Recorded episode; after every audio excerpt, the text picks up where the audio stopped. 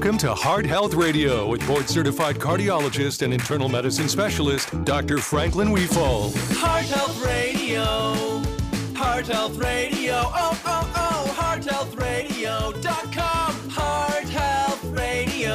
Heart Health Radio is meant for information purposes only. Before taking any action, talk to your doctor. This is Heart Health Radio on the Heart Health Radio Network. I'm Dave Alexander. He is Dr. Franklin Wefald. It's cold out there. Yeah, it is.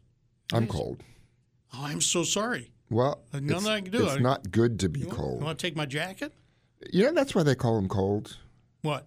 because they used to think that they happened because of the cold weather, Sure. but you know why they really happen? I don't know why they. Because when it's cold, you gather inside Yeah. and you spread germs. So, if you have a cold in the summer, shouldn't it be called a warm? I don't know. Not warm, Sure. but warm. Warm. Yeah, because you're outside playing basketball or sports, and you know the contact gives you the cold. I, I don't, don't know. I'm being silly, I but don't know about honestly, people used to think that if you got cold, it weakened your immune system. Sure. But you know, the Navy studied that. Yeah. They took a bunch of squids or Navy people Yeah. and submerged them in icy water, and then looked to see if they got sick. Okay. And the answer was they didn't. Up to their shoulders, though. Like up to their neck. I Not- don't know. not Up to- completely up to your neck in a cold. All right. But anyway, just so you know, it it's the reason why they call them colds. I would appreciate it if you wouldn't mention germs for the rest of the show. What do you mean? You know, it's interesting. People don't don't like that term anymore. Germs? Germ. Yeah. I I think it's what. from germ warfare. I think uh, whatever whatever could it be that made people not want to talk about germs? I don't know. Germs are good. You know why? Why? Because if you're exposed to germs, you become immune, and that immunity crosses over to other germs, which is what we'll talk about in terms of super immunity later on. All right. Let's get on to Omicron. There is a new. ah, they call it a variant. It's A mutant. Omicron, Omicron, right? And they're You're saying not allowed to use the word mutant either. That's well, not politically no, correct. It, in the stories, it said multiple mutations Yeah. with this one. 32. Are you very afraid? Uh, no. Um, I am concerned that we're going to see another spike Right. in uh, infections, but sure that we're going to see another spike in hospitalizations and deaths. That doesn't mean no, that's not going to happen, but it, there's no evidence that that's the case. And in fact, transmissibility does not correlate necessarily with morbidity and mortality. So, what's the story here? Apparently, there was uh, a, one person again who uh, had an autoimmune disease and got COVID, the COVID variant, and it stayed in their body for a month. Okay. And when viruses reproduce, they naturally mutate. Okay, because there's error. There are errors in the DNA, RNA machinery yeah. so they create mutations. And the reason why we don't mutate is because we don't have as many of the reproductions as a virus does. Okay. I mean, what did Carl Sagan say? Billions and billions. Yeah. These are teeny, weeny, tiny particles. And there are billions and billions of them reproducing Right. uh, every whatever minute or so. And so there's bound to be mutations. And some of these mutations are bad. They make the virus not very uh, strong. But some of them render the virus uh, more potent. Right. Well, this particular variant, Omicron, uh, has 32 different mutations from the original SARS CoV 2. Okay. And, you know, for me, it just seems kind of weird. I would think that that many mutations would make that spike protein so weird that it can't bind to the ACE protein, which is what happens in our nose and in our lungs. The ACE inhibitor angiotensin converting enzyme, uh, I'm sorry, receptor, is what it binds to. So you would think, you know, 32 mistakes Right. 30 would make it less potent, but it made it more potent. Every time we hear mutation, though, Yeah. we think this is it. Yeah. They're going to wipe Well, us uh, all and out. that's why most colds go away because the viruses have mutated to a benign form. And quite frankly, I thought that was going to happen Yeah. with SARS CoV 2, but it didn't. It was the opposite. Now, how many mutations are out there that did become benign? Probably many, many more right. than the ones that became more potent. But I still can't figure out what it, why'd they name it Omicron? I do. I know. You know. Here's the deal. Remember when we when we were calling them by the geography, and some people wanted to call the original the Hunan virus or Yeah. the Chinese uh, SARS or whatever. And then the WHO, the World Health Organization, said, "No, no, no, that's that's racist. Let's not do that. We're not going to call it the Indian variant." The political variant. We're gonna come up- politically correct variant. So they PC started variant. naming them for the Greek alphabet.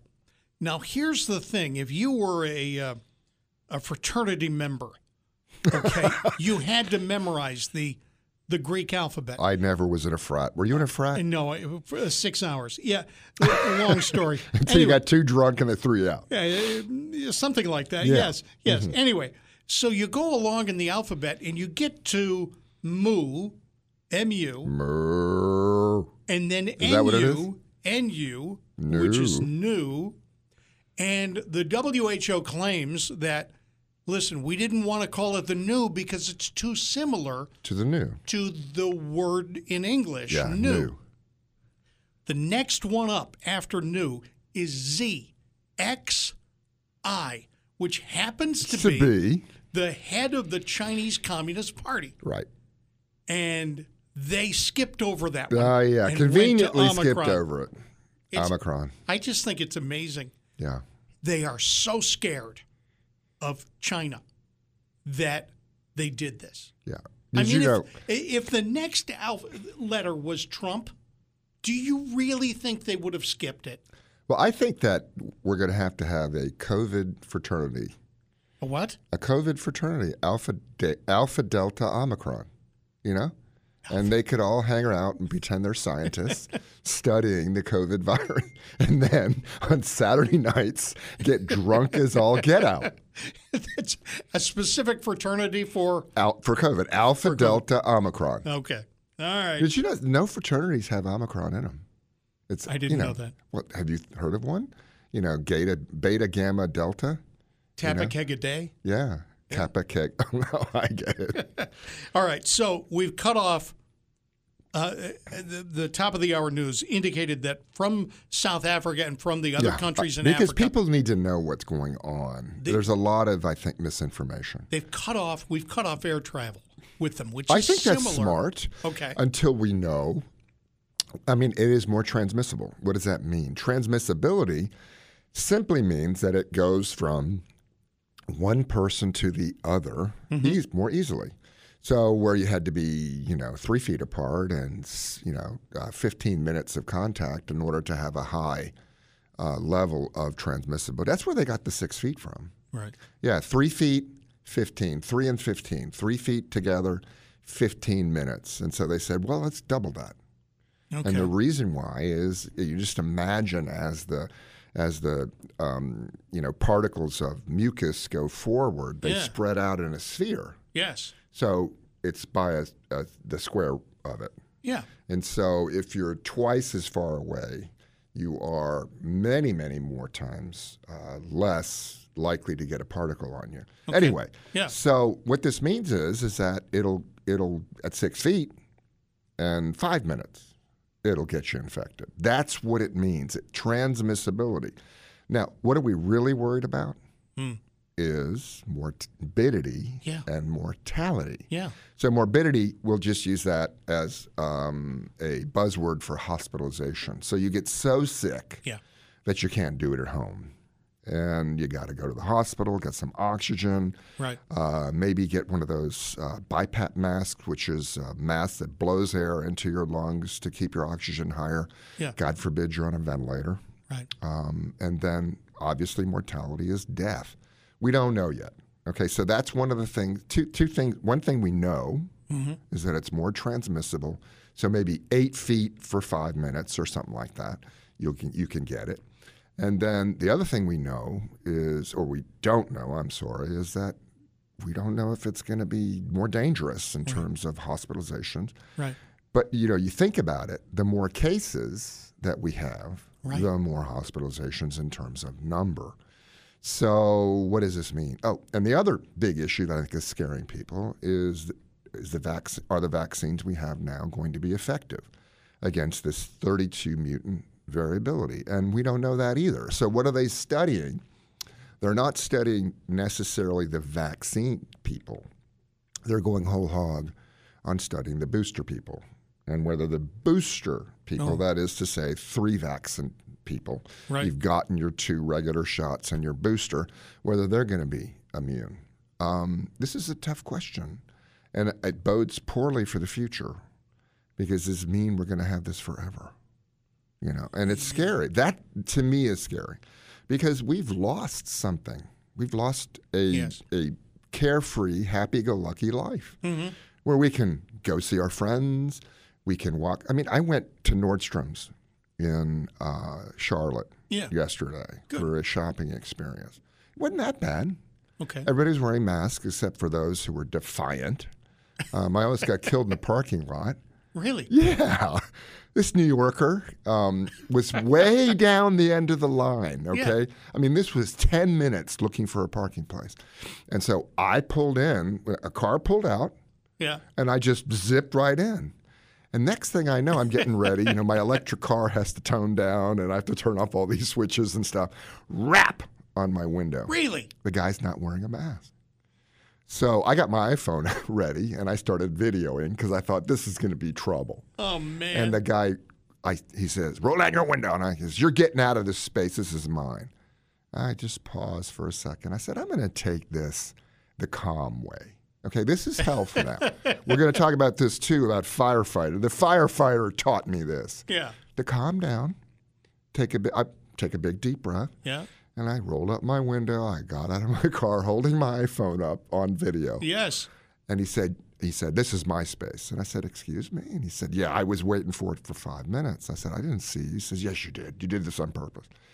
And so I said, "I'm not moving." And he said, "Yes, you are." I looked at him, and I said, "I got my phone on. Yeah. There are security cameras everywhere. Yeah. Your wife is in your car, embarrassed as all get out.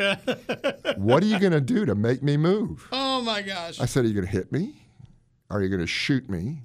Are you going to grab me and throw me on the ground? Because all three of those options means you go to jail. The other option is you get back in your car and drive away. yeah. And he looked at me, shocked that I would approach this in a calm, Yeah. you know, calculating manner. And he turned around, got in his car, and drove away.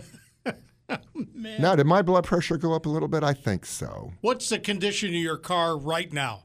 What Is it in good shape? Did somebody key you? I was worried You- about that. You actually. were worried about that. But this guy was in a Lexus, you know, Oh, okay. he was dressed, and it was Nordstrom's, okay? I don't know if you know the crowd that shops at Nordstrom's. is it upper class? Uh, no, I better would than say Walmart? it's I would say it's hoity-toity. Hoity-toity. Well, I wouldn't be there. They had a name at Nordstrom's for the hoity-toity, but right. it was good, and you know the prices aren't that bad. okay. Yeah, I'll tell you what. On today's show, we're going to talk about a vaccine for Alzheimer's. yeah, You're gonna never gonna believe where you. it's where you coming. put it. I think this is another great tribute to American uh, uh, medicine and the uh, researchers that we have. Very good. And a potential breakthrough for type 1 diabetes. It's more than a breakthrough. you think it's a cure? It has been shown to cure this one guy, Okay. and I think that this is a great thing. All right. That's coming up on this show. This is Heart Health Radio on the Heart Health Radio Network.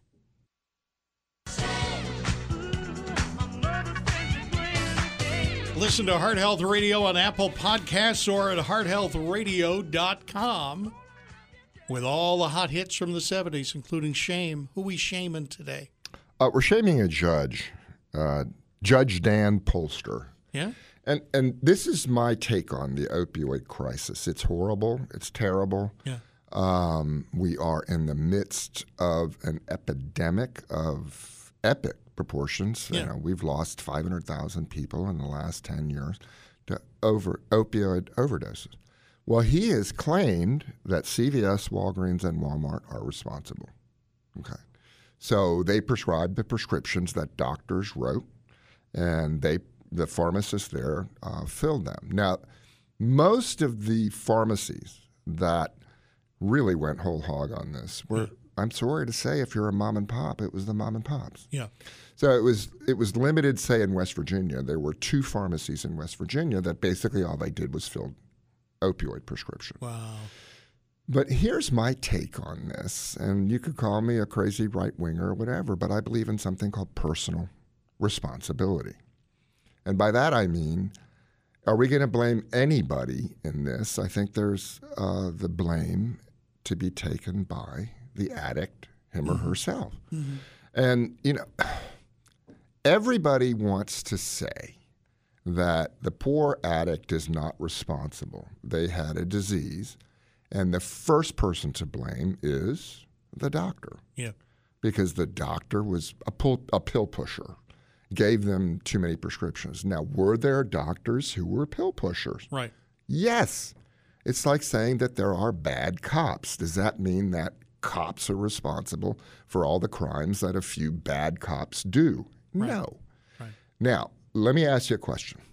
What percentage of legally written prescriptions for people who have legitimate uh, medical needs for opioids are de- overdoses? Of the overdoses, how many came from legitimate prescriptions? I don't know. Less than 1%.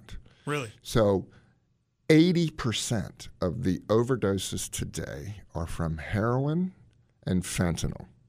And those are illegally used drugs by drug addicts. And believe it or not, it's amazing they don't talk about the recreational use of heroin and fentanyl. These are people who live normal jobs, Wow. who have normal lives, even families, and every now and then they go out and hit themselves with heroin and fentanyl. What's the problem? Oh, I'm sorry, and 19% are from diverted prescriptions. And by that I mean people who get Percocet. That's the number one. And then they sell it. Yeah. That's dropping. And you know why? Because you can't get it. No, you can get them. Fentanyl is so cheap.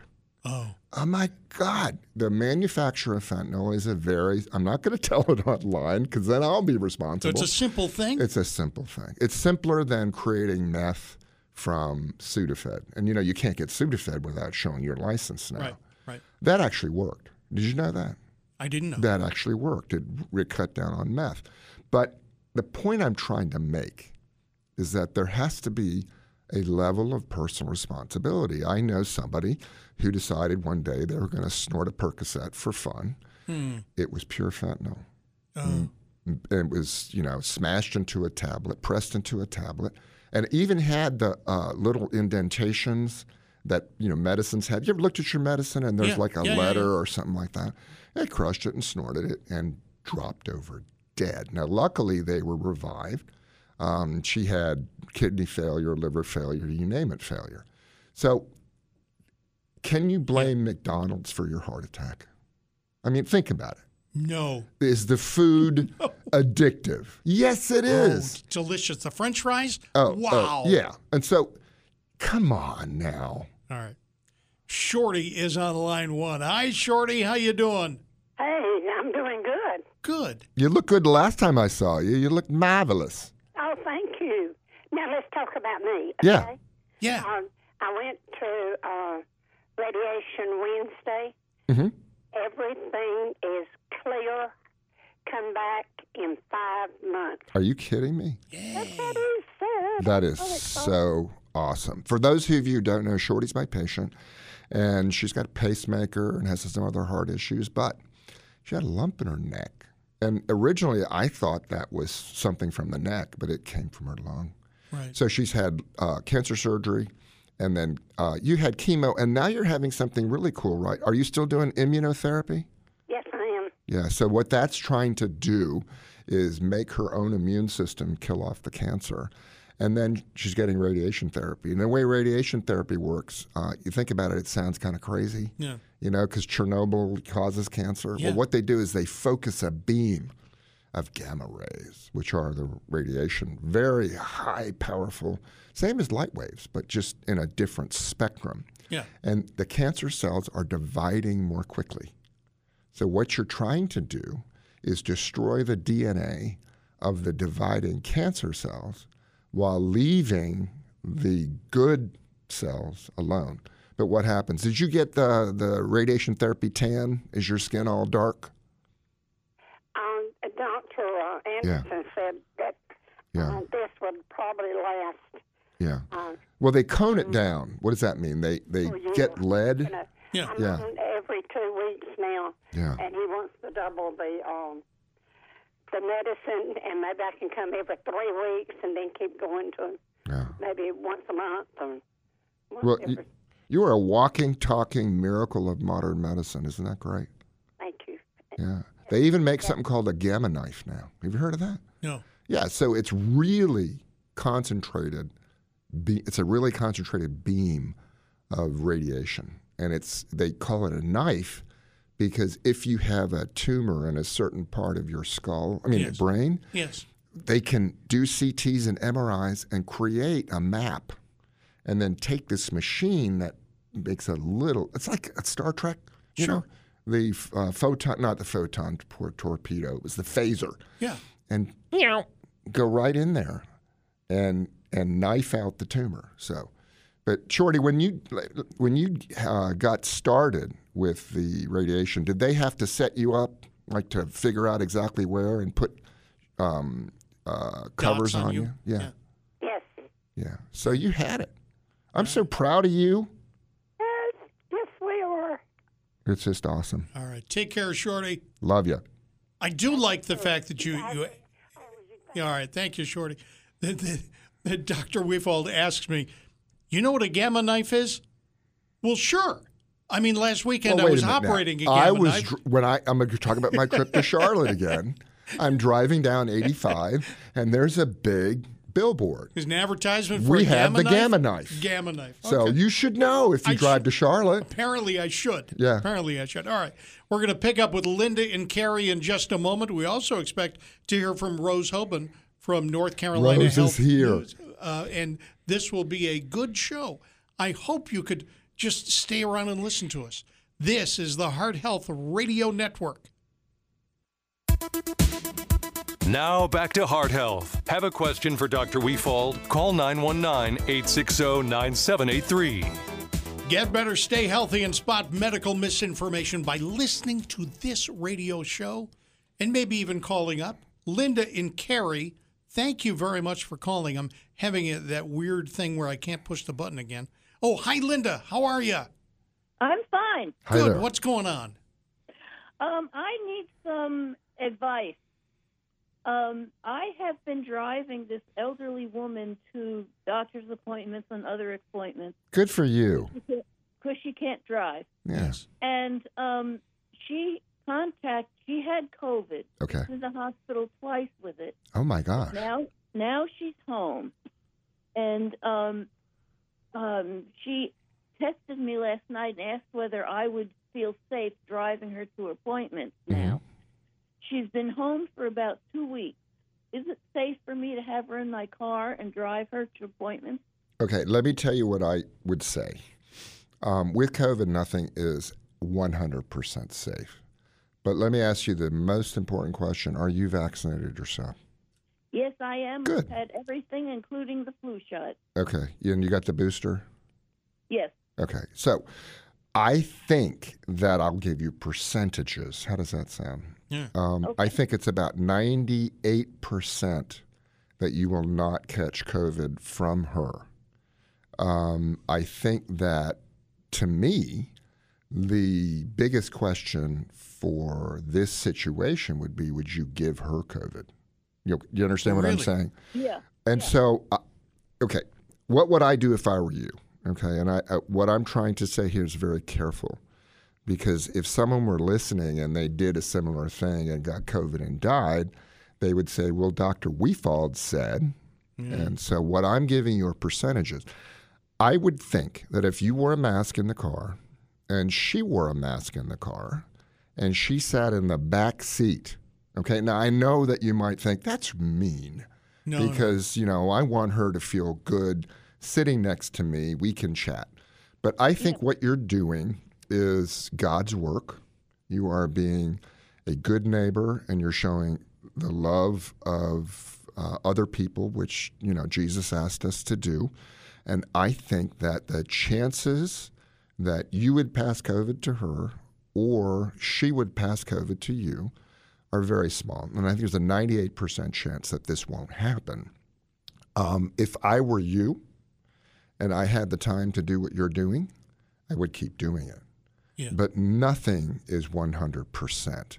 But the fact that you are triple, va- I like to call it triple vaccinated, okay? I, the fact you're triple vaccinated, you've had the flu shot, uh, you're going to wear a mask, and um, you're going to have a very positive and warm feeling. And why does that matter? Because stress makes your immune system less active. So, Oh, okay. yeah, I mean, think about it. Um, when people get sick, the only time I've gotten sick in the last 10 years is when I had a real bad situation um, with my mental health Yeah. and I got sick. I mean, I got the flu, influenza, and even though I had been vaccinated, and I got all sorts of viral illnesses. So here's what I'm going to say, and I'm going to say it carefully. Um, if you wear a mask and you're happy and feeling the love of Jesus in your heart, and you are doing what you think is right, and she wears a mask and you sit and she sits in the back seat, um, Well- I think the chance that you're going to pass it on between each other is extremely small. Yeah. And so if I were you, I would do it. Okay, with uh, her sitting in the back seat is a little bit isn't so great because she has a hard time. She uses a walker. Uh huh. She has a very hard time. What kind of car do you have? I have a Honda Civic. Yeah, it's a small car. Okay, so then if you have her sit in the front seat, and it is true, when I hauled my dad around, Yeah. um, I had a nice car, Ford Flex, and you know, a big, big back seat. It was so much harder to get him out of the back seat Sure. than the front seat. Okay, so sit in the front seat, maybe that increased the risk uh, greater. But like I said, for you, uh, the risk is even smaller. I think the risk that you are now an asymptomatic carrier and passing it on to her is extremely small. Um, But I'm going to tell you, I'm going to tell you, if you do what you do and you're happy, um, and it gives you warmth in your heart, um, that's more important to me than worrying about COVID because it overrides it, right? Yeah. Uh, but one more little question. Yeah. Um, being the fact that she had COVID, doesn't that mean she has some natural immunity? Yeah, now? and I believe in natural immunity, but there are cases, and again, I'm I'm saying this not to scare you, but there are cases in very elderly people uh, who are sick, who have been triple vaccinated and have had COVID and have gotten it again, and I suppose there is someone out there who has actually died this way.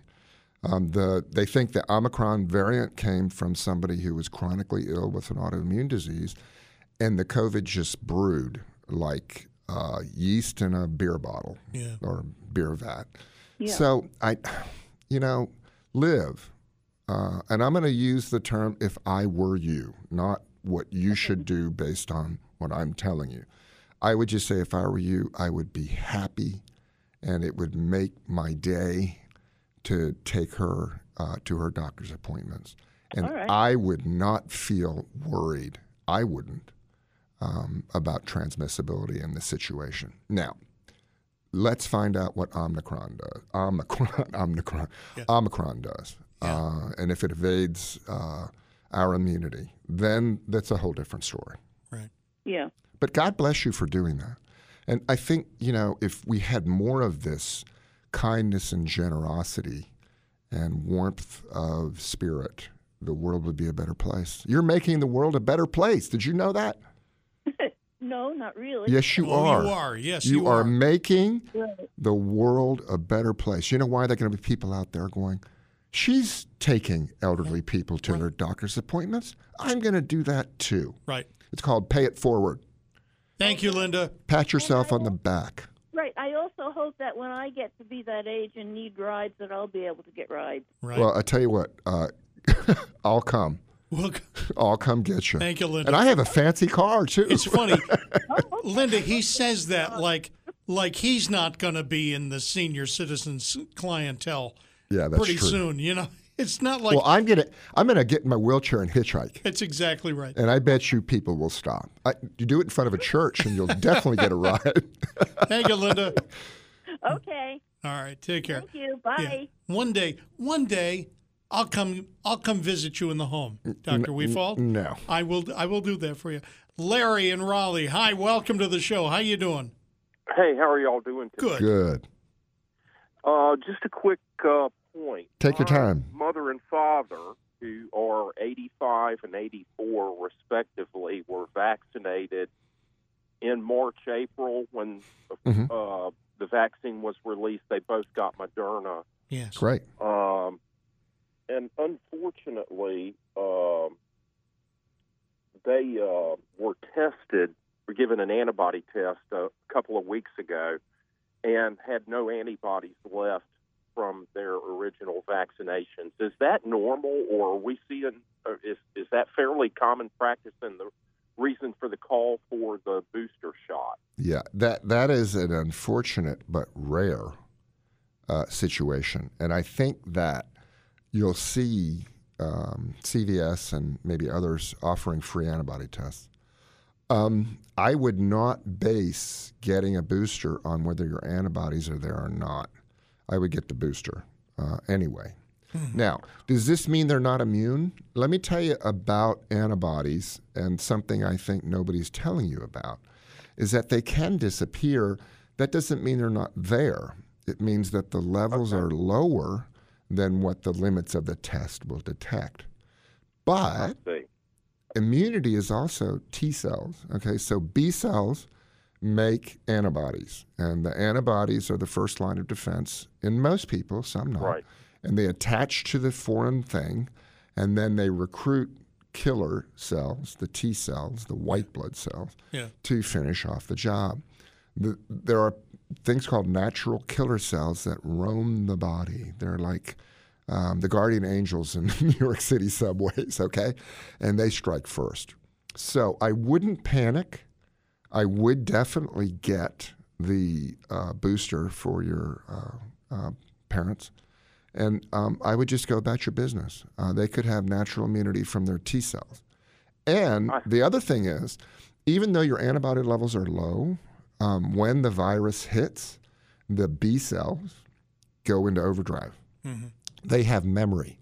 And so there are B cells lurking in their system that will immediately produce the antibodies that they had before. So everybody's different. Um, some people maintain high levels of antibodies. So, for example, if you got the measles vaccine, I'll bet you that you have measles uh, antibodies floating around in your blood, but you could not. Um, they could be quiescent, is the term that we call. And so, you know, I, I would just go about your business, get them uh, the booster shot, and uh, not panic and don't worry. Well, I will get the uh, vaccination at the appropriate time. Unfortunately, I had to uh, use the monoclonal antibody Uh-huh. therapy uh, because I myself contracted COVID. Uh-huh. That is some amazing stuff. I'm not sure. I, I'm sure you've spoken of it. I, Yeah. although I've called most every show, I'm sure I missed a moment when you were discussing that. So um, I'm glad you listened. well. Glad you listened. Yeah, he's, he's spoke. Doctor's spoken about monoclonal Well, I mean, what antibodies. what are monoclonal antibodies? They're immediate immunity. Okay. Yeah.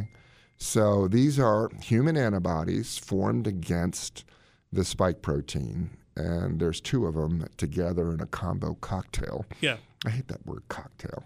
Anyway, um, it's immunity, immediate immunity. And what I don't understand is Hmm. why they didn't just make enough and have us inject ourselves. Because, you know, they used to give it only by infusion. You can get a subcutaneous injection now. They give it four shots. So Yeah, no actually called- IV, now just a Yeah, shot. now you can get it as a subcutaneous injection. Now, my idea was to hand these pens out to the entire population of the United States Yeah. and have us inject ourselves. I take a monoclonal um, medicine every two weeks. It's called Repatha, and it lowers my cholesterol. And the, it works because you, I mean you, you don't have to have an infusion. The antibodies are absorbed uh, from the area under the skin, and you know fat tissue is really vascular, Yeah. and so I got a big pot belly now, and I inject it in there, and it gets in. So I think Regeneron is great. Now the question is, why can't they just make a quick antibody cocktail against the Omicron? And you can do it. You can find out which antibodies are there. They can synthesize that. And with the mechanisms of production of the Regeneron, Yeah. they could just quickly turn over in a couple of days and start making the other one. You know why they won't do it? Hmm. FDA won't approve it. Yeah. It's like, you know, if you take Moderna, that's just a chemical sequence, okay? So if they could find out, and they already have, what the chemical sequence for making the Omicron um, spike protein, Right. they could switch that over in a heartbeat. Yes. But the FDA won't approve it. And I think that's ridiculous. I mean, think about it. The flu vaccines are different every year. Yeah. Does the FDA require a 10,000 person trial before they approve the new flu vaccine? No, they don't. Yeah. So I don't know what this mess is all about. I think everybody's afraid of the political ramifications if something goes wrong. And Right. I tell you, I, I would get the new Omicron Moderna in a heartbeat. Okay. We'll talk more about this, but we'll also talk about anything you want to. 919 860 9783, vaccine for Alzheimer's and potential cure for type 1 diabetes. Coming up next on Heart Health Radio. Well,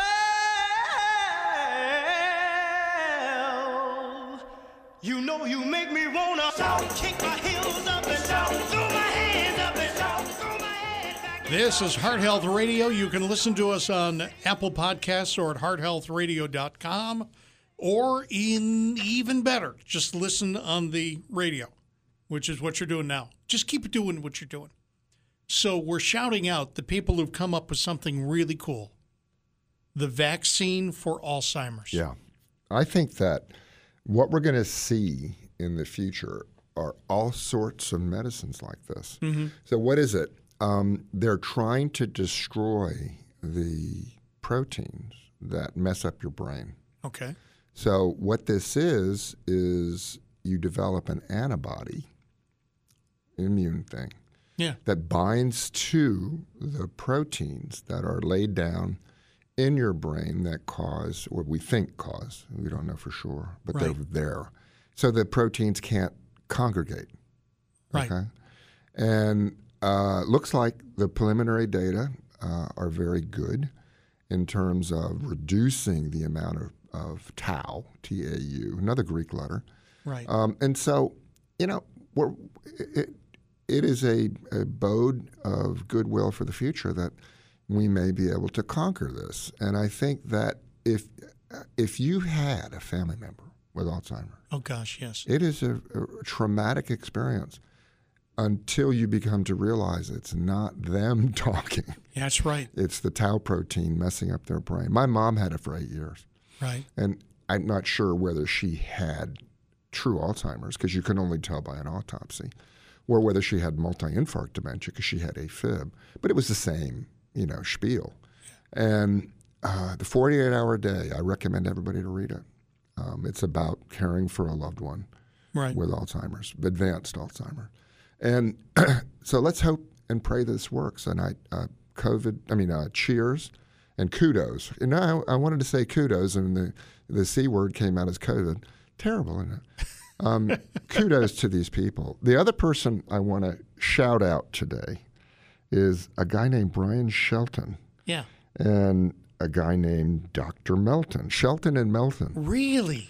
Melton's son, Dr. Melton's son, he's at Harvard. Now, Yeah. of course, now he's a billionaire because he's got a company.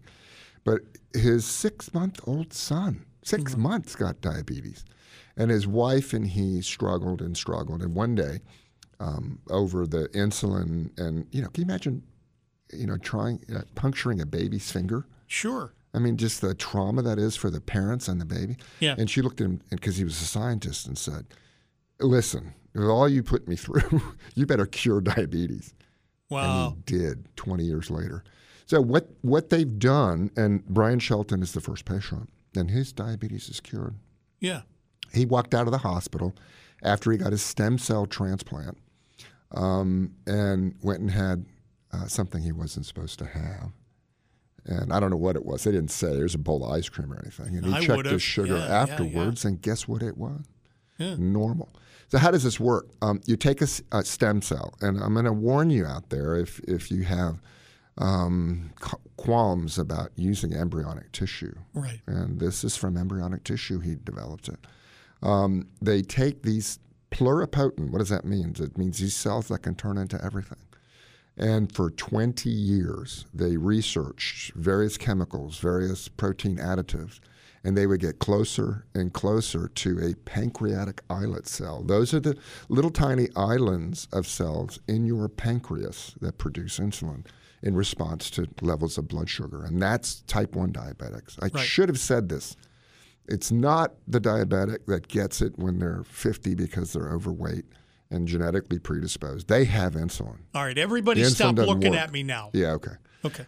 Go ahead. and ahead. then you don't have to be overweight. You can be partially overweight. I don't know. But anyway, these are type 1s. These are the ones they used to call it juvenile diabetes. Right. Now you can get it when you're 20s and 30s, so previously unrecognized uh, as a as a big thing. But anyway, so what they're doing is turning these embryonic stem cells into pancreatic islet cells. And there's like 50 steps. You add this, you mix. Yeah. You add that, you mix. And it was recently, about five years ago, that they finally got it to the point where it was a functional cell of pancreatic islet tissue.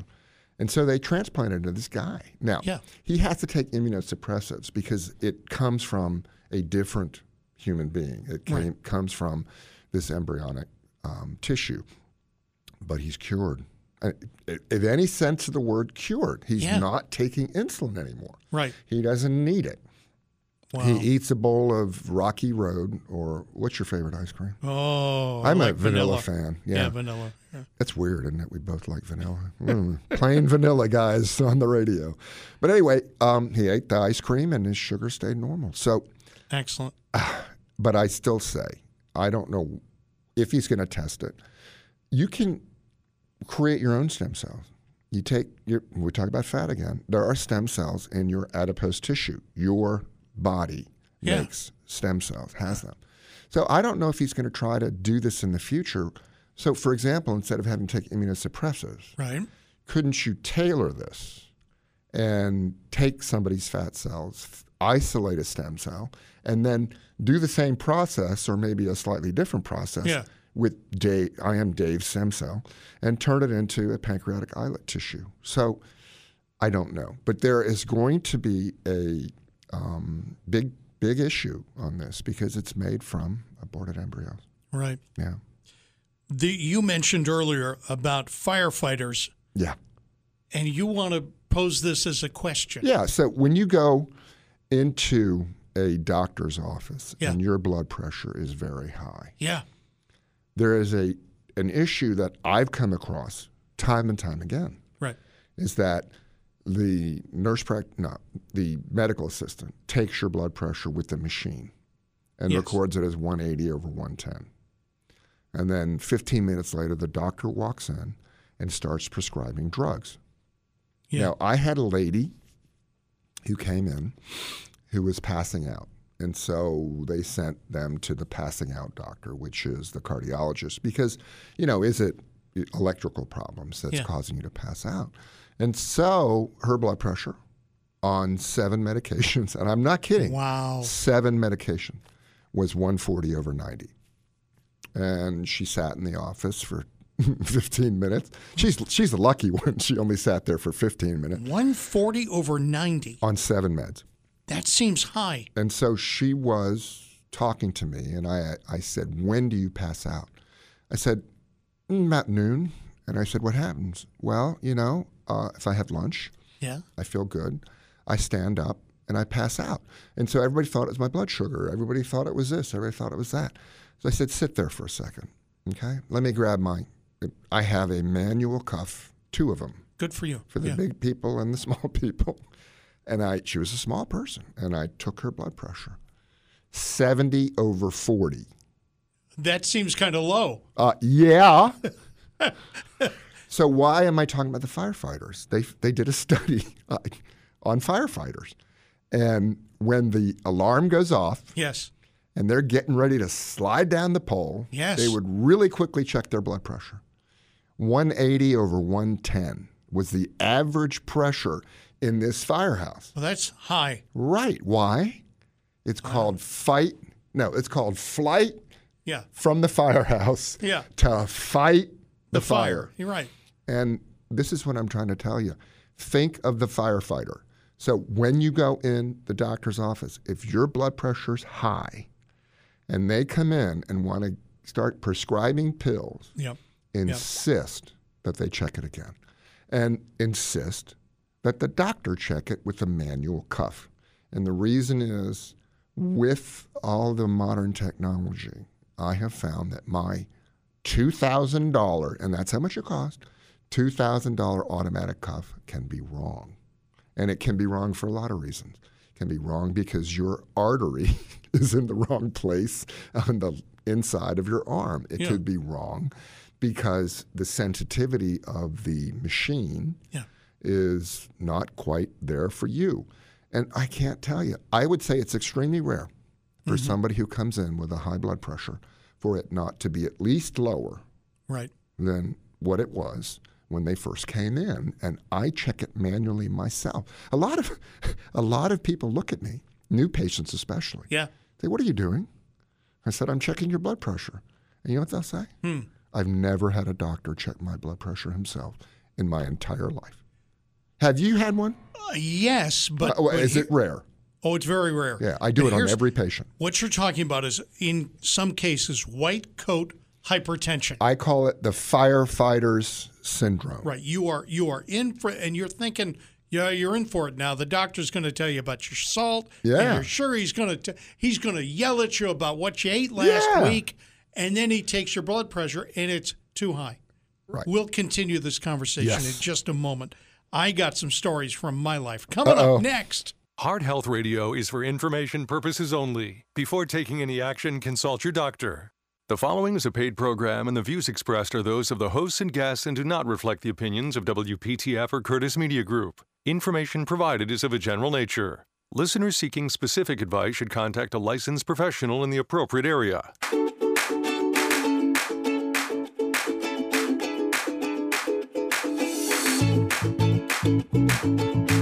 Welcome to Heart Health Radio with board certified cardiologist and internal medicine specialist, Dr. Franklin Wefald. Heart Health Radio. Heart Health Radio. Oh, oh, oh. HeartHealthRadio.com. Heart Health Radio. Heart Health Radio is meant for information purposes only. Before taking any action, talk to your doctor. This is Heart Health Radio. Our telephone number is 919 860 9783. Call right now. You'll be on the radio as soon as you, really, before you know it. ASAP. ASAP. We're going to talk about uh, this uh, Omicron variant, how concerned the doctor is, but we're not going to dwell on it because you, you we don't know. Right? We don't know, and it's it's important to keep up because the question's going to become: uh, yes, it's transmissible. Number two, number one question will be: Is it here? Right. I got two cases in the UK already. Yeah. Uh, we'll see. Uh, and then the question is: Does it make you sick? Uh, really sick to go to the hospital, and does it kill you? And we don't know any of those issues Right. yet. Not yet. And we can't judge necessarily from the South African experience. Well, the, the With- South African experience hasn't even been uh, publicized because Right. there really isn't enough to know. Yeah. Um, I, I guess you're going to hear, you know, um, blimey. Do they say that in South Africa? No. Oh, okay. They Whatever say they say in. South Africa Right. Right. would be the first person died of uh, Omicron. We haven't heard that yet, right? Right. Have I- you? I haven't heard it, I haven't no. heard it. And I, listen, I'm constantly on the phone searching for medical news. So please don't panic. Um, just keep your ears. Is it pinned to the rail? What do they say? I can't remember all these phrases. You can't remember idioms? Uh, is it ears to the ground? Ear to the ground. and Keep you know your, why that was? Why? Uh, in the Old West. If you were going to get run down by a bunch of people on horses, you would put your ear to the ground to listen for hoofbeats. You know what else we used to say in medical school? What's that? Sometimes when you hear hoofbeats, it's horses, not zebras. Yes. And what does that mean?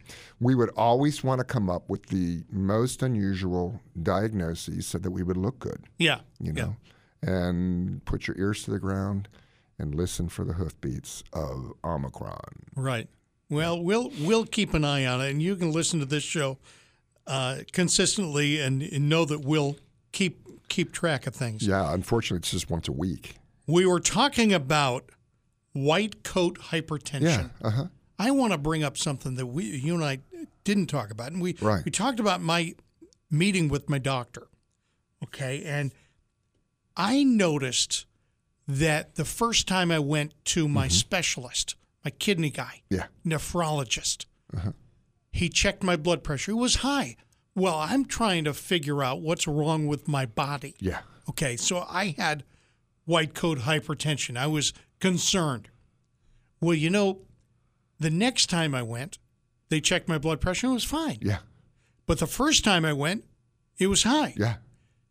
And the fact that he noticed it on the first try, he keeps talking about my blood pressure as if it's Yeah. a, a, a Uh, he's problem, gonna keep a real harping on it, problem. yeah. Right. When it was just a little too high for that day. Now let me let me also say one thing: people who have white coat hypertension Yeah. need to develop a way to control that. Yeah. And you can. It's called the vagus nerve. Mm-hmm. Okay, so the vagus nerve calms you down. Uh, it's a nerve that runs, you know, from your brain down Yeah. through your neck into your chest. And when you do certain maneuvers Yeah. uh, that you can learn how to do Yeah. to calm yourself down, uh, it will lower your blood pressure. So, what's the best vagal maneuver, Dave? I have no idea. Yes, you do. I have talked. You obviously. I've never heard of the it's vagal in maneuver. one um, uh, headset and out the other. It does, Yes. It's called the deep breathing technique. Oh, okay. All right. Yeah. So, so you take a big deep breath, and Yeah. often, if you can, no don't do this driving. no, no, no. Close your eyes. Yeah. Okay, because the stimulus of what's coming in through your eyeballs can overexcite you as well. So you close your eyes, you take a really big deep breath. Yeah. This is slow, not hyperventilate now. Yeah. This is big, slow, deep breath. No, no, no, no, no, no, no. You did it wrong. I did it wrong. Hold it in. Hold it. in. Okay, Go ahead, Dan. Sorry. Hold it in. Hold it in. And breathe out slowly. All right. And you do that five or six times in a row.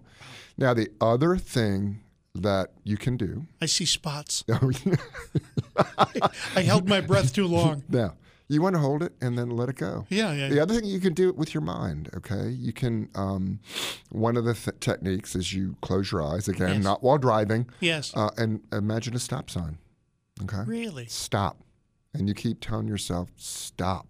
Yes. Now, what's wrong with um, white coat hypertension or firefighters syndrome Yeah. is that it can hurt you, if especially if you're one of those people who gets excited and, uh, or anxious. Anxiety can kill you, and the reason is it can constrict your arteries, it can raise the levels of adrenaline, raise your blood pressure, and hurt you. Now, I'm not talking about going out and getting Xanax. Yeah. I'm talking about you know getting on the internet, and you don't have to necessarily go to a doctor Yeah. and say maneuvers you can do at home safely to help calm yourself down. And they work. I use them all the time. Yeah. Yeah, I look at you and I see stop sign. I, I I can understand why Yeah. they would do that. Yeah. Stop. Bill in Raleigh, welcome to the program. How you doing, Bill? I'm doing much better now. Good. Um, got some questions for the doctor. Uh, you know, I'm a regular listener and Yeah, caller. thank you. And uh, five years ago, I had uh, open heart surgery, replace a valve, and then uh, this October, I just had a little stroke and went to Wake Med, and they put me on Plavix and Lipitor and aspirin, and uh, also taking COVID, uh, um, uh, Uh huh. Yeah. for, uh, beta beta blocker. Um, now, um, I've been to my primary care physician. Uh, I go for med or uh, labs uh, the first of December and talk to the doctor on the sixth. I'm on a, a AFib monitor right now, and Great. I'll be on that until uh, approximately December 9th. hmm Um, the doc, I saw my cardiologist just recently. Um, he wants to do a TEE. Great. I'm wondering what is it? uh, You know, I've already had two TEEs done. Oh, you've had two. Yes, uh, I had it in 2014 at Rex, uh, UNC Rex, and I've had it just prior to my um, heart operation. Sure. And now he wants to do uh, another TEE, and they called me up to make an appointment. Sure. But um, I, I, I'm I'm trying to wait until the results of the of the monitor are back in and the lab work is back in Sure. before I decide about having a TEE. Okay. All right, let me let, let me explain to some of the audience. A transesophageal echo is a TEE. The uh, one against your chest is transthoracic. That's a TTE. So a TE is a great test. One of the problems with an ultrasound can be that your ribs and the fat tissue can disperse the ultrasound that is being reflected back to make a picture through a computer of your heart actually beating.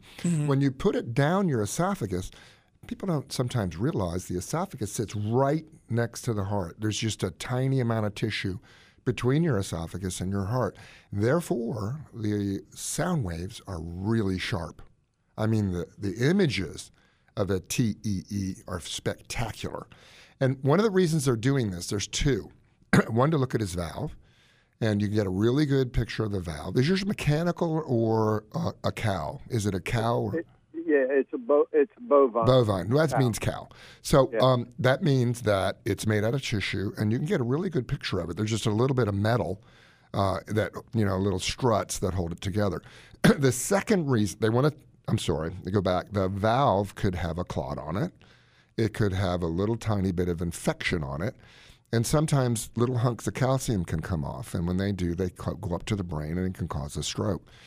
What I have learned about people who have strokes is that the number one thing that's missing in the diagnosis is what um, he's talking about, which is atrial fibrillation. Mm-hmm. And uh, so, what they can find out with the transesophageal echo is is there a clot in the left upper part? Now, sometimes they will take that off. It's called the left atrial appendage. So, if you have surgery, mm-hmm. they'll cut that left atrial appendage off so it can't cause a stroke. Did, did you ask them whether they did that to you, Phil? Did they do that? With the uh, cardiologist visit, he said that there was a, a, a blockage in the vessel up to the brain, in the vessel in the neck leading up to the brain, which shut off blood supply Yeah. and caused damage in the left side of the brain. Yeah. Well, what that means is something came, they're worried about something coming out of the heart, flicking out of the heart. The question I had, um, and this is a question you should ask your doctors when you had your open heart surgery, did they do what's called a left atrial appendage ligation? The clots from AFib hide in this in this little chamber, a little cave in the upper part of the left heart. Called the appendage. you know the heart shape. You know the mm-hmm. top of the heart. That's because of the appendages. Mm-hmm. Okay, and so that's where the clots can live. And what I tell all my patients is that when they have open heart surgery, make sure the doctor clips that off because then the risk of a stroke is very small. But if you have your left atrial appendage, when they do the transesophageal echo, they can see if there's a clot in there. And Bill, when I used to do transesophageal echoes, even in people who have no history of AFib, I, I saw clots in there sometimes. And you can you can have a left atrium where the top part of the heart is supposed to pump to help the bottom part. It sometimes doesn't pump, and we don't know that. So here is you go, let me just tell you, Bill, what I think uh-huh. is that I would go ahead and have the transesophageal echo because they can look for those things even before the tests are done. And let me tell you something: even if you wear a monitor for a month, you can miss the fact that you have AFib. Sometimes AFib will come in salvos. So you'll have a bunch of AFib episodes and then none for months. and then a bunch of AFib episodes, and then none for weeks. And you can develop a clot during those brief salvos of AFib, and the clot doesn't dissolve. And then months later, it breaks off, goes to your brain, cuts off the blood flow, and causes a stroke. Sounds like you've got some tremendously smart doctors, um, real good guys. And if your doctor's recommending a transesophageal echo for the reasons that I just said, find out about the valve that you can't find out any other way. Find out if there's a clot in the upper chamber of your heart on the left side. That will add to the diagnostic capability of your doctor and prevent another stroke um, because aspirin and Plavix don't work against AFib. Um, you'd have to go on what we call an anticoagulant uh, like warfarin or Pradaxa or Xarelto, which prevents the proteins from forming clots. The aspirin and uh, the Plavix just prevent the platelets uh, from forming too many clots. So, to make a long story short, I would follow your doctor's recommendation and get the transesophageal echo to find out if the valve's okay without clots or without infection, without calcium, and then to find out if there's a clot lingering in the left upper chamber of your heart. To finish up on the uh, monitor is good too, Yeah. because if you have AFib, I would go on a different anticoagulant or maybe an additional one. Um, sounds like they're doing all the right things for you. Thank you, Doctor. I appreciate you. Did that make sense? I know it was a long- Absolutely, yeah. Yeah, it was a long explanation. Uh, I tried to make it um, uh, understandable, but listen, keep going with who you're with. They sound great. Thank you, Bill. The uh, telephone number here for uh, the Heart Health Radio Network 919 860 9783. Phone lines are open now on Heart Health Radio. Welcome to Heart Health with board certified cardiologist and internal medicine specialist, Dr. Franklin Wefald. Call us with your health questions at 919 860 9783. This is Heart Health Radio, and we welcome Joyce from Pine Level. Hi, Joyce. Hello. How Hey you there. doing? What's going on? Hey. Uh, well, I have a situation that I'm dealing with, and um, it's not about my heart. It's about something else. So, Well, we're something else doctors too. Yeah. okay. Well, I have had um, been having a urinary incontinence for um, several, well, three or four years now, and it's gotten to the point where I can hardly even leave the house. So, I've seen a neurologist in Johnston County, and and he didn't seem to do anything. So I went to um, one at Duke Raleigh, Uh huh. and uh, they're going to do uh, the injections in my bladder, the Botox injection. Yeah. Yeah. And I was so- about to ask you about that.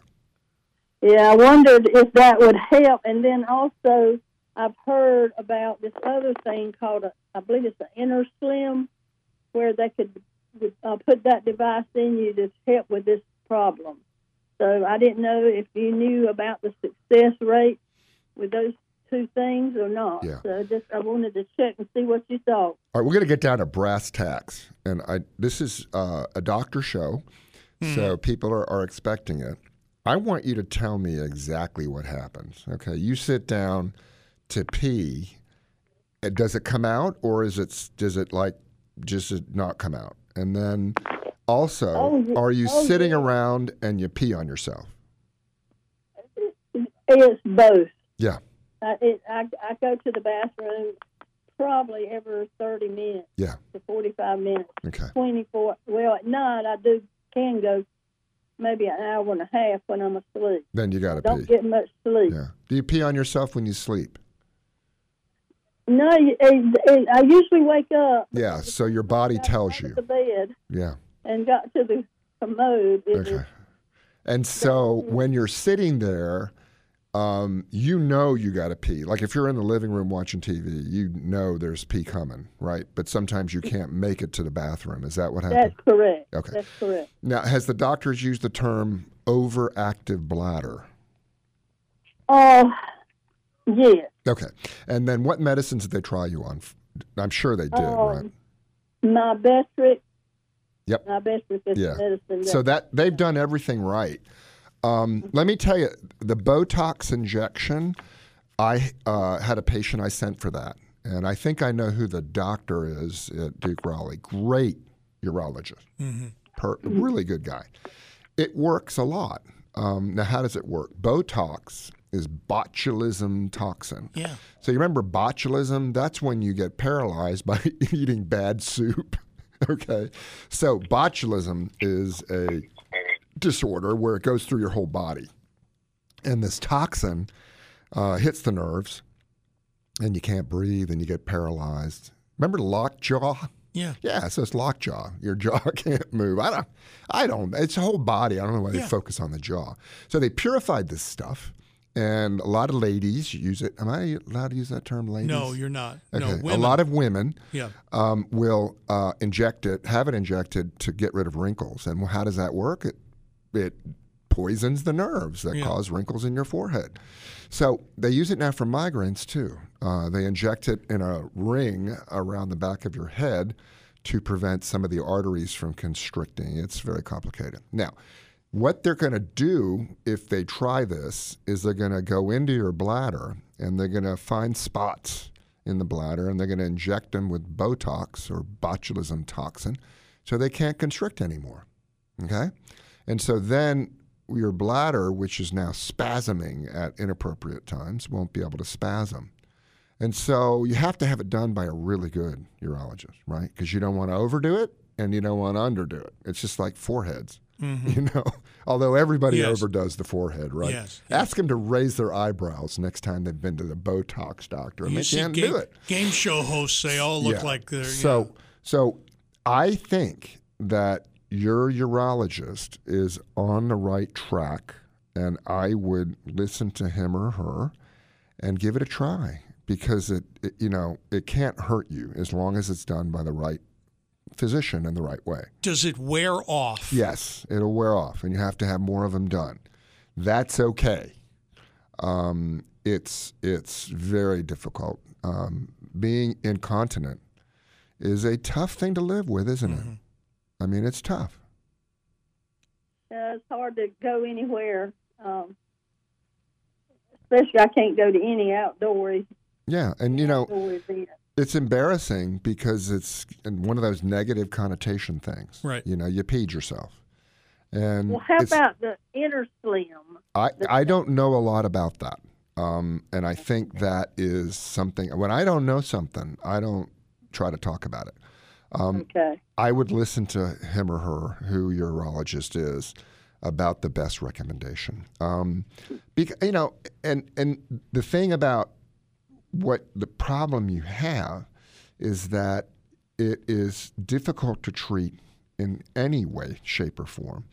And so if it works a little, um, then that's better than not working at all. But it must be so hard for you to live your life. Um, do you try to go out with a, do you go out with a depends on? Oh, yeah. Yeah, and don't be don't listen. Don't be ashamed of that. Don't think there's anything you know wrong with you in a, a social sense. I mean, you have a medical condition for God's sake, and for people who have to take you know a break and get diabetes shots, that's the same thing. I mean, you have a medical condition, and um, you know everybody associates you know being potty trained and not having to wear diapers. You're just a baby. Blah blah blah blah. they don't know, and they can't experience what this is like. So if someone's making fun of you, okay, tell them they got to drink a, a gallon of fluid That's right. and then try to hold it in. On a nice windy day. Yeah. Yeah. I mean, you know. I did have a urologist that said I had a very small bladder, Yeah. And that's another but I've had the same bladder all my life. So Well, it can shrink, believe it or not. Um, really, yes. Did you have a lot of urinary tract infections previously? I don't know if you told me that. uh, yes, I have. Yeah, that can be associated with the development of an overactive bladder. And that's because the inflammation that your bladder experienced trying to fight off the bacteria can cause scar tissue. And that can shrink the bladder. And they think it also can make it hyperactive over time. Okay? Mm-hmm. So listen, I feel for you. And I want to know, um, call us back later after you've had some treatments, whatever you have, and let us know how it worked out. And okay, I sure will. and listen, there are all sorts of really good depends out there on the market. Right. Okay, really, it's advanced, um, and you can Google it. The best adult protective garment Right. That is out there, because you need to go out there and live your life and not worry about what people think. Okay, Joyce, thank you very much. love you. All right, we're going to talk about aspirin. Some people say bad. Oh, some it's people just getting say good. so bad now. Aspirin's good, aspirin's bad, aspirin's medium. Vitamin D, should I automatically take some? We'll Mm. talk about that coming up. This is Heart Health Radio. Now back to Heart Health. Have a question for Dr. Wefald? Call 919 860 9783. This is Heart Health Radio and the Heart Health Radio Network. Aspirin, good or bad? Well, now they're saying that if you take aspirin, you can have a higher incidence of heart failure. Now, that doesn't mean if you have heart failure to throw your aspirin away because you may need your aspirin to prevent a heart attack. Yeah. The problem I have with um, publicizing these studies is that they're not accurate. Um, by that I mean they're not done in a scientific manner. Um, they haven't taken 10,000 people with heart failure that don't need aspirin Right. and 10,000 people who have heart failure and don't need aspirin Yeah. and give them the aspirin and see who lives or dies or gets worse. These are what they call retrospective analyses, uh, meta analyses, where they take all sorts of studies and combine them and then chug them through a statistical analysis computer and try Yeah. to come up with an answer. Right. So, you know, remember about these researchers they have to publish or perish. Yes. And even more importantly, they have to study things that get them on TV. Because now it's not how many papers you publish in the Journal of Idiosyncratic uh, Immunologic Cardiovascular Electricity. Yeah. It's whether you got on um, Dr. Oz. yeah. Because now, to be head of cardiology at Duke, um, you have to have been on TV. Really? Why? Because they think that if they say, we have Dr. So and so now as our chief of cardiology, I saw that guy on TV. That must be a great place. I'll go there. You He think, must- I'm, you must think I'm kidding? I do. It is the truth. Yeah. I always like to say that truth. It's the It's- truth. You go look at every single chief of cardiology Yeah. or chief of medicine, and they've been on TV a lot. Really? Yes, not because they were chief of medicine. No, no, no. they that's the were on way. TV and Yeah. became chief of medicine, and uh, I think it's a bad trend. But listen, it's all about the dollars now, even with major medical institutions. It's all about bringing patients in, competing against UNC, competing against you know Rex Hospital. We need more patients. Yeah. And in a sense, um, to me, that's sad. It's sad but true. I don't blame them for doing it. Right. Right. It's just sad about the internet culture, um, Facebook, Instagram culture that we have. You know, there. I didn't even know this. There Hmm. are very famous doctors now who have um, TikTok accounts, yeah. and they're TikToking away. That's what I want. Yeah. I want the doctor with a good TikTok account. Yeah, absolutely. What you want to know something? That's What? true. That's what people are saying. Really? They want to go to the TikTok doc. Okay, let me tell you a story. I'm going to try to make it the shortest story I can because I've tried to tell this story to myself and I failed. It was like 20 minutes later I was I was fast asleep. Here's the you know that I was scheduled for eye surgery. Mm-hmm. And an anesthesiologist said, "Yeah, well, I need I need your GP to write a note saying you're okay to go under anesthesia." that they, they called me from the eye doctor's place and mm-hmm. said the hospital has canceled this. Okay? All right you know that there's about five appointments you got to make now in order to get an operation. Mm-hmm. You got to do blood work you got to meet with the anesthesiologist you got to do this you got to do that you got to take a negative covid test five appointments. Do you know they're still calling me about missed appointments? They're t- reminding me about appointments that I'm supposed to have for an operation that was canceled a month ago. This, I think, is a big deal. Yeah. If your hospital can't keep that straight, Mm, I'm not happy with them. okay, here's the problem that people assume. Okay, so for example, uh, I had a patient who was supposed to get a CT scan, Yeah. and it was never scheduled. Mm. Now, why? I don't know. Yeah. But remember, the doctors and the hospital administrators, and you know your doctor, there's compartmentalized responsibilities, hmm and so I don't blame my staff ever because I'm responsible. Okay, right? Okay. I'm responsible for everything that comes out of that office, and I have to train my staff, and I'm responsible for my staff to make sure everything gets done. But nobody's perfect. Okay. Yeah. So what happens is there are scheduling departments in your hospital, in the hospital you were going to, Sure. and they're under the gun, right? Why? guess. Why are they under the gun? Money. Because a missed surgery that's been scheduled Right. costs the hospital ten thousand dollars or more Sure. or less, but Sure. uh, thousands. So they're under the gun to have a completion rate. And what does that mean? It means the completion of surgeries that were scheduled. No shows are no nos. So they're they've got a Yeah. systematic approach where they take and say, you know, on the computer, this one was never scheduled. It's Right. going to come back up.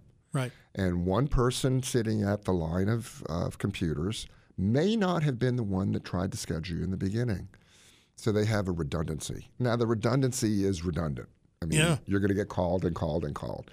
But understand and have sympathy for those people who are calling you Yes. because they are under the gun Yeah. and they will get I'm reprimanded if there are too many no shows. So they're going to have a system that is over redundant, and they may be calling you a couple times.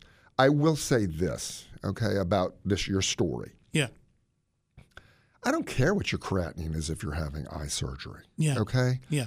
Um, why are anesthesiologists canceling surgeries so frequently now when they didn't used to? You know why? No. Who are the two types of doctors who get sued the most?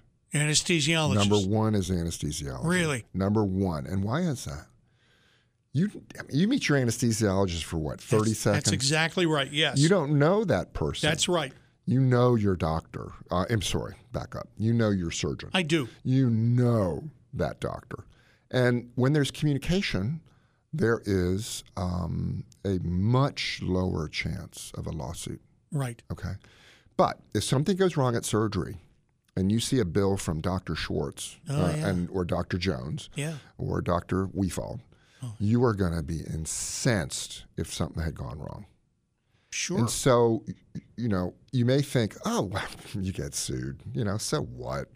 It's a pain. It's scary. yeah. It, it, it takes away from your life. You're afraid you're going to lose your life savings. Well, that's unrealistic. Right. That goes through your head. And you're paying malpractice insurance. So, more than likely, it's not going to come out of your own pocket. But the anesthesiologists are worried as all get out. Now, who are the second ones who get sued the most? I don't know. Radiologists. Really. You never see a radi- Have you ever met a radiologist? No. No. You will meet a radiologist if you have to have an invasive procedure. Um, but you're not going to. It's going to be a name on a on a chest X-ray, Right. and you get cancer. And the first thing that comes into these lawyers' minds, let's look at these X-rays from five years ago. Ah, yes. Okay. oh my gosh, there's a little spot there. You missed it. You're responsible. Okay. Doesn't matter if the person smoked. Right. And, right. you right. know, it doesn't matter whether the person, you know, didn't go to the doctor for five years. It matters that that doctor missed it, and we're going to tap into his deep pockets. So radiologists are constantly concerned. Look at your next radiology report. yeah. You know, Is it? mammograms? Oh my God! This the the report says negative. Okay. Right. And then there's a disclaimer on the bottom that is three paragraphs saying that not all cancers can be detected by mammography. You need to come back. And you know what else they do? What? They have on their computer, they have call this person and have them come back. Now, you may think that is because they uh, care about you, and they do, Yeah. but because they want to be able to say they followed up and you got breast cancer, it's not my fault. So blame the the lawyers. Okay. Yeah, okay. And I forgot another reason. Yeah. Is suppose that they didn't call you back and you never got your surgery rescheduled and you went blind. Yeah, What would you do? You'd hire uh, Dewey, Cheatham, and Howe I would. and sue them because you never called me back for my surgery and now I'm blind. Instead of you calling them and saying, hey guys Yeah. or gals, you never called me back. Can I reschedule my surgery? It's always somebody else's fault. But I will say this, okay? Yeah. A lot of anesthesia. Uh, your eye surgery doesn't depend on your kidneys, buddy. Okay? Right. He, he, It just doesn't. he, And he's afraid of being sued. he's afraid of being sued, Yeah. but he's afraid of the way he described it to me or the way they described it is that they're afraid that the anesthesia will have a negative effect on my kidneys, which are already stressed. And guess how rare that is? One in a million. Uh, uh, extremely. I'll just Yeah. use that word. Extremely. Because I don't think they put you to sleep for eye surgery. Oh, they do. Let me just Oh, explain that they want my they want me not they want me out stone cold dead. They want me out Huh. because they're going to maybe I'm wrong about on all this. operating on an I, eye. listen, I know people who get their eyeballs injected while they're awake, dude. Yeah, I'm me. Talking to me, I've had my eyeballs injected twice. So what are they going to do? Take your eyeball out and work on it and stick Yeah, they're it back Yeah, they're going to do in? something something like that. Huh. They're going to do What's laser. the name of the surgery? It's uh, I don't know. It has to do with uh, blood vessel pulling my retina away. I've got I've I got thought they just used a laser and no no that no. I back could on. have that in the.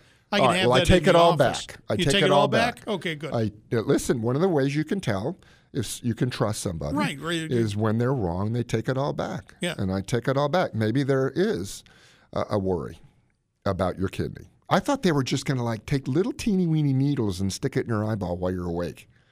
yeah, that was that that has already happened. I'm not letting They've them do gone- that. I'm I've gone sorry. twice. I have a horrible fear Yeah. of an eyeball of a needle in my eyeball. Really, Horrible. And really. Here I, am very very macho about it. I don't mind no, it at no, all. No, no, you can do anything you want to me. Yes, yes. but stay away with your needle from my eyeball. Okay. Uh, I got. I can tell you, this is what happened in the office. They got me leaned back in the chair. oh no! Uh, They listen, put a I'm little about tiny- no, My they- blood pressure's going up. Dave. Exactly. They It's put going up. little tiny. Uh, they put drops in, but then they put a little tiny piece of cotton into my eye socket to numb it, Mm. Right? And mm. then he walked in with the needle, and where did he put the needle? Right above the eye. I'm having vision problems, so it's silhouetted in mm. essentially in my eye. That was a bad day. Mm. All right, Bob in West Raleigh, how you doing, Bob? Now, Dave, Yes. you, you know better than that. All right. Bob, what can we do for you, Bob? Well, my question is Have either of you ever personally experienced, witnessed, or performed Yeah. a bone marrow biopsy? Bone yes, marrow. I have done plenty of them. I have not. Yeah. When I was a resident, we had to do it all the time. This is. I'm going to tell you stories of what they let us do as residents. Okay, you're going to do that after after Bob. Bob's but I'm going to tell you, explains no. why. When anybody was anemic, e- even if you're just a little, Yeah, we didn't believe in serum iron levels. you you we did. had to flip them over and stick this big needle Okay, Bob. into their. Um, Bob, are you going to have this ha- done? Yes, and you're both welcome to join all the fun. Oh, no, no. Let me tell you, it is not bad. It is not bad. They numb you up.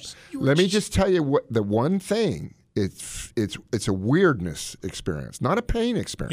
Yeah. Yeah. It's a weirdness experience because they numb you up real good.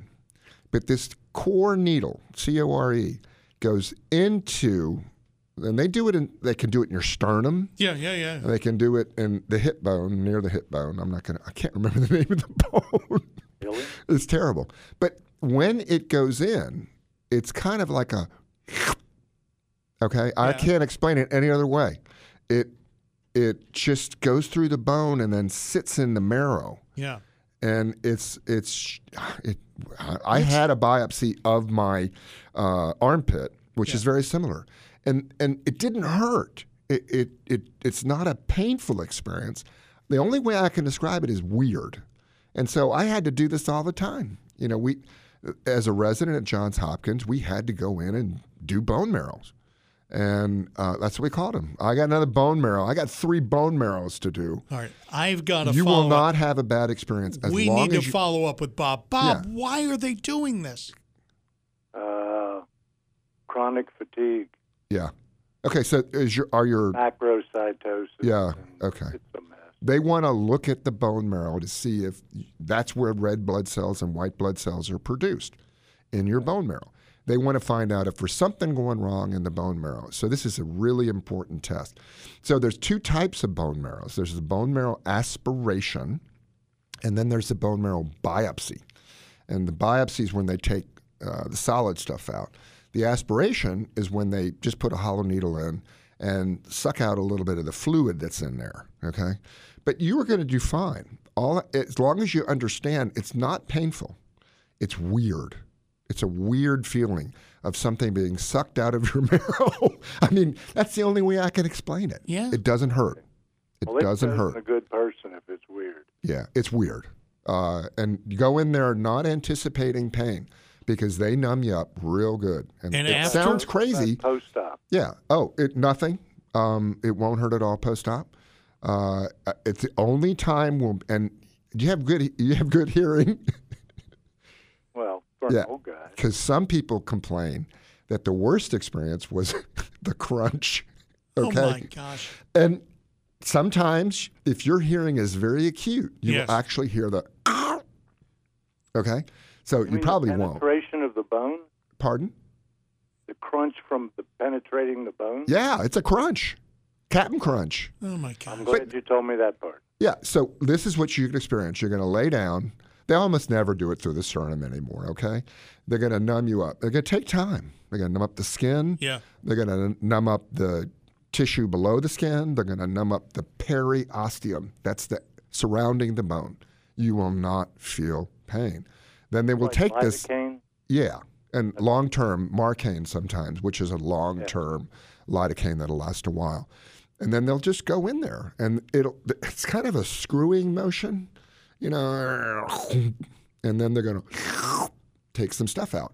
And it's the weird feeling that will get you. And as long as you understand you're going to experience something you've never experienced before, it's not going to hurt. It's just going to be a new weird feeling, then you'll be okay. And Great. if your hearing is really, really good, mm-hmm. put some earplugs in.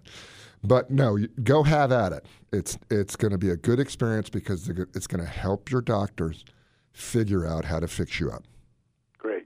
You've been helpful. Hey, have have a good experience. That is the last thing I thought Bob Listen, would say. you talk to me about needles and eyeballs. I know. I know. I can talk about needles and bones. Bob, okay? take care. Hope you're doing good. Check back with us. One other thing. Let me, do we have two yeah, seconds? you. Yeah, go ahead. One of the ways, if they Hang can't on, get an if they can't get an IV in you, you know what they do in the EMTs? What? They take a big core needle and stick it in your leg. And why? Because you can give a ton of fluid Yeah. in the bone marrow. Remember, it's liquid. Okay. Okay, the blood cells are being made and they've got to get out of the bone. Yeah. And so that's one of the things you can do. And that makes a crunch too. Thanks for sharing. Yeah. This is Heart Health Radio and the Heart Health Radio Network. Well,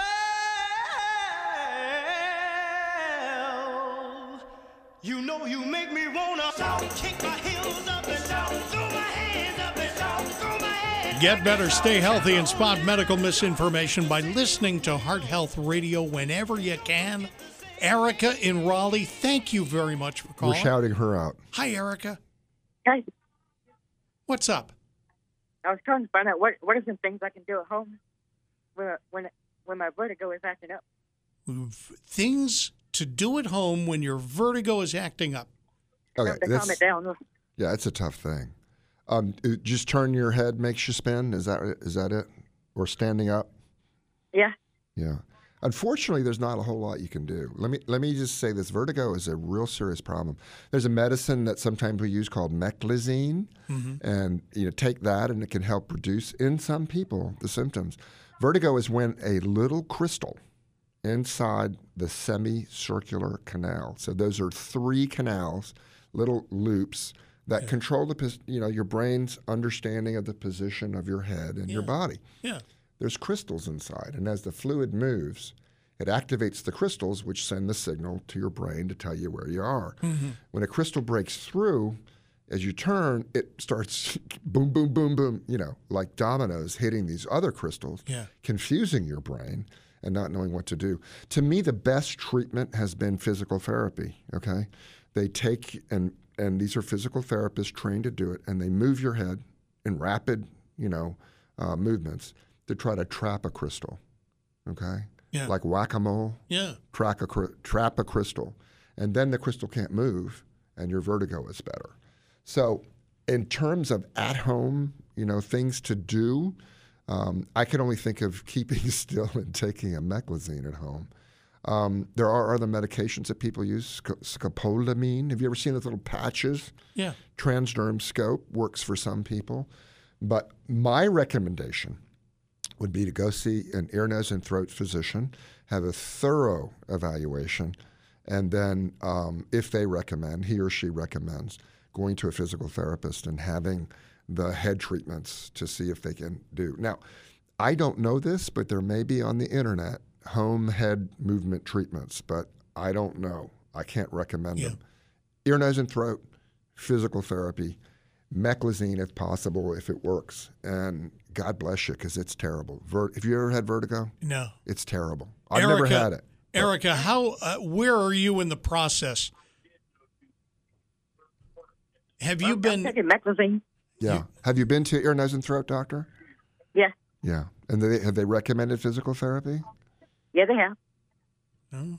Have you gone, Erica? Yep, I, I went. And what was the outcome? Well, it's not as bad as it was. Not as bad as it was. Yeah. Right. Well, you know what? It, it also helps to do it again um, because sometimes it works a little bit and then they do it again and it works a lot. So I, I feel for you. It's a terrible thing to have and it interrupts your life and it could come on at any moment. Yeah. And you just can't predict it. Is it is it dizziness? Is it uh, confusion? The way you can tell you have true vertigo Yeah. is in, in most people, the room is like spinning around you. Okay? Yeah. So di- I, this is one of the things I say that come in for weakened dizzies. Yes. That's the term. Another doc, patient, Dr. Wefald with a weakened dizzies, and if is like a li- sense of lightheadedness and, and your head's not quite there in the clouds, or is the room spinning around that sensation, and that's true vertigo. We, that's the term, true vertigo. True vertigo. Okay. Thanks. Thank you, Erica.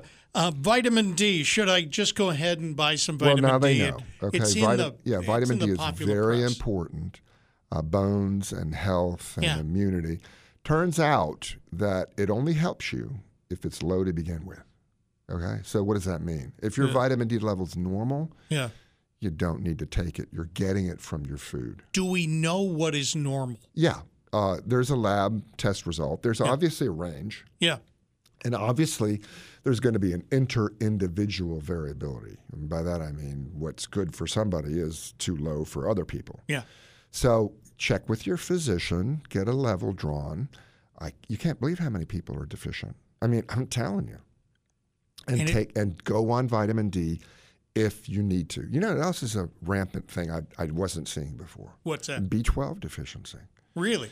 When you get routine blood tests by your physician, Yes. insist on a vitamin D level and a B12 level. Is there anything else? D vitamin and D B12. and B12. Well, in, in men, I, I suggest or I also order a testosterone. Testosterone. And oh, uh, my listen, testosterone is fine. No, Oh, you wouldn't believe how many people have a low T. Yeah. And don't listen to this to the um, people who tell you that if you take testosterone, you're going to have a heart attack, or you take testosterone, it's going to cause um, prostate cancer.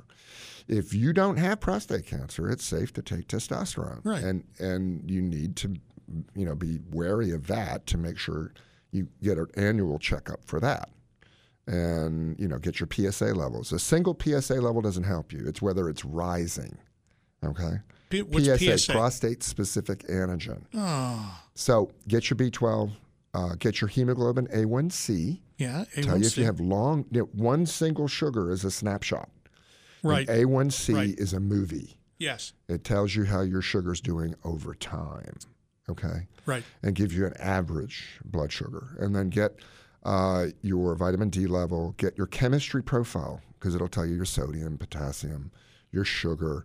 It'll tell you your kidney function Okay. and your liver function. All right. I'm. Uh, yeah, and always I'm- get a CBC CBC. blood count. You can't believe what I I picked up. You see that on the commercials on on CB Canadian Broadcasting Company. Canadian Broadcasting. That's what they need to check. The CBC. They're checking for Canadian content. and the BBC. You know we're all out of time. No. Yes, we are. That, believe it or not, was Heart Health Radio. If you listen to all two hours, God bless you. I didn't even listen to all two hours. Take care. Have a great week.